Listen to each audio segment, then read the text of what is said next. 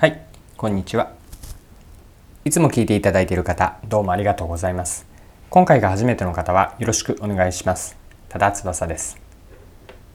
この配信はビジネスセンスを磨くというコンセプトで毎日更新をしています。今日は何の話かというと、マーケティングです。マーケティングでのこうブランドについて見ていきたいと思います。ブランドとは何か、そしてブランドがどうやってできていくかについても見ていきましょう。それでは最後までぜひお付き合いください。よろしくお願いします。はい、え今日はマーケティングのブランドについてです。えブランドというイメージ、皆さんはえどんなこう印象を持っているでしょうか。もし、えここで質問をするだとして、えあなたにとってのブランドとは何でしょうか。えこんなことを聞かれればどのようにお答えになるでしょうか。こう頭の中で自分にとってのこうブランドのイメージ、え物とかサービス、何か思い浮かんだでしょうか。じゃあブランドとは何かなんですけれども、あの私の一言の定義があってですね、それをまずはご紹介します。ブランドとはポジティブな感情が伴った商品やサービス、あるいは企業です。もう一度繰り返すと、ブランドとは顧客のポジティブな感情が入っている商品やサービス、あるいは企業のことです。でここで言っているポジティブな感情とは何かなんですけれども、例えば好きとか満足、共感している、持っていて使っていて誇りに思う、あるいはこう憧れの気持ち、こうした好ましい感情ですね。商品とかサービス、企業側にとってこうした感情、好ましい感情を持ってもらいたい、これらを伴っている感情移入をしている商品やサービス、これらをブランドというふうに私は定義しています。したがってブランドとは一般的なイメージでは高級品のにが当てはまるというふうに理解されていると思うんですけれども、私のこの定義に照らし合わせると、まあ、日用品であってもすごくそこの商品とかサービスに感情移入、好きとか満足しているという気持ちがあれば、それはもうブランドであるというふうに考えています。で強いブランドとはじゃあ何かというのがこの定義から見えてくるんですけれども、よりこう深く感情移入がされているもの、商品サービス、あるいはこう企業そのものですね、これらが強い、え深い感情移入ほど、それだけブランドも強くなっていく、こういうふうに考えます。でマーケティングではブランドと、え似た言葉として アイエヌジー がつくブランディングがあるんです。でブランドの アイエヌジー がつくブランディングの意味合いなんですけれども、ここで触れておくと、うんと、お客さんに商品とかサービスに感情移入をしてもらうためのこう働きかけになります。提供者側、企業とかマーケターが商品やサービスにこんな感情、こんな感情を伴ってもらいたい、入してもらうためのこう作用する働きかけ、これを私はブランディングというふうに定義をしています。はい、ここまでマーケティングの文脈にはなるんですけれども、ブランドと、まあ、ブランディングも含めたブランドとはどんなものなのか、どのようにできていくのか、もうポイントは感情移入ですね。好ましい感情が伴っているもの、これがブランドになります。で一つ補足として加えておくと、ブランドというのは あのあくまで感情移入がされるものなので、こうお客さんの頭の中にできるものなんですね。商品とかサービスは企業側が作るものなんですけれども、それに感情移入が付加される。で感情移入という感情そのものを持っているのは企業ではなくて、あくまでお客さんの頭の中なんです。なので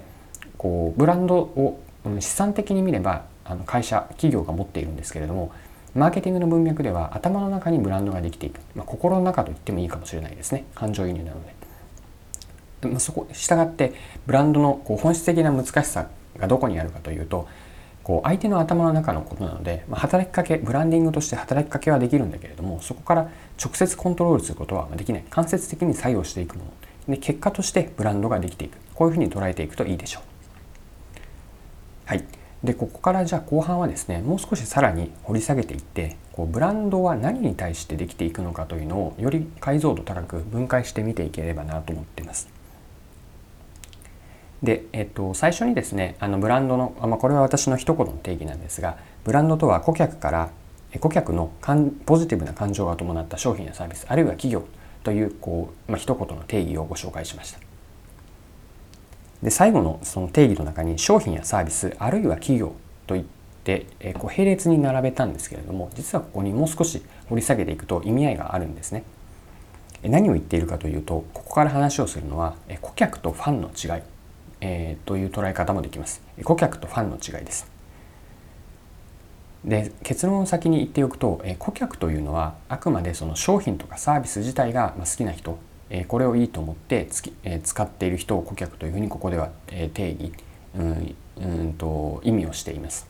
でえっと、ファンというのは何かというと、その商品とかサービスを超えて、あの会社、企業、まあ、提供者ですね、商品やサービスを提供する存在、組織、企業そのものがこう好き、応援したいと思っている人、これを私はファンだと思っています。うんと、これをじゃあ具体的な例で当てはめるとですね、そうですね、えっと、じゃあ Apple にしましょうか。Apple の、えー、プロダクト、製品というのは、えー、iPhone、iPad、Mac ありますよね。で、えっと、各個別のそのプロダクト、デバイス、iPhone なら iPhone、iPad なら iPad、この iPad、iPhone が好き、iPad が好きというこの商品レベル、プロダクトレベルで、えっと、よく使っている、ポジティブな感情を持っているというのが、ブランドレベル、商品レベルでのブランドなんですね。で、これは顧客です。じゃあ一方でファンは何かというと、その Apple そのものが好きな人ですね。アップルが出すプロダクトであれば、えーと、もう迷わず買う。新しい iPhone が出る。新しい iPad が出る。Mac も、えー、パソコンも Mac を使っている。このように、えー、各それぞれのプロダクト、サービスではなくて、その提供者側、提供者それ自体に、えー、ファンである、えーとまあ、愛しているような、応援したいと思っている人、これをファンだというふうに見なすんです。なので、あのもちろんこれは一つの正解、あ、正解ではなく、正解、